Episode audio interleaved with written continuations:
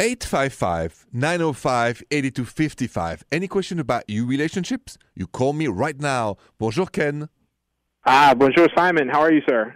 Good. Welcome to the rendezvous. Qu'est-ce qu'il se passe? What is going on? So, with obviously the holidays kind of coming up and all, I want my family, I'm going to see my family and, I've met somebody, we're hitting it off really well, and I want them to meet her. But my family is, they're very religious. I grew up in a very religious household. We did all the traditional things, and my girlfriend is a different religion. And, neither of us are super into one or the other, but my family very much is, and they're very traditional. So I'm not sure what to do with preparing her to meet them or preparing them to meet her, or if I should even worry about any of it. I mean, I'm just kind of at a loss here. Sure. I mean, Ken, your family. What do you think? Do you think that you could be putting her in an uncomfortable situation? If you invite her, you're responsible for her for the whole evening. You're not responsible for your family.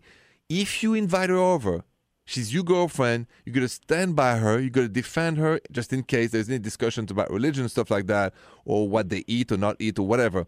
Are you willing to go there, or you're not yet ready for that? I'm willing to go there. I'm willing to go to the right to the end of the world for this girl. But do you know what you said is the expression of true love? I'm willing to go to the end of the world for this girl. So you bring her over, you prep her a little bit, so we keep it cool. We stay away from topics that can inflame people. It's the holiday, it's fun, it's a family moment, and it should stay like this. But remember, she's your girl. You bring her over. She's your guest. You got to stand if there's anything going on. Have her back. Show her how much you love her. And tell your family, I'm bringing her over. I don't want any problem. Welcome her as you welcome me. Okay? So I would give that warning to my own family if I were you. That's awesome. I'll do exactly that. Thank you, Simon. Enjoy the holidays. That would be wonderful. And I'm really proud of what you said. I would go to the end of the world for this girl. That's what I'm talking about on this show. True love. Thank you so much, Ken. Thank you. And good luck to you. Thank you very much. I just got an email from someone who said they kind of felt like having to pass a test on a date.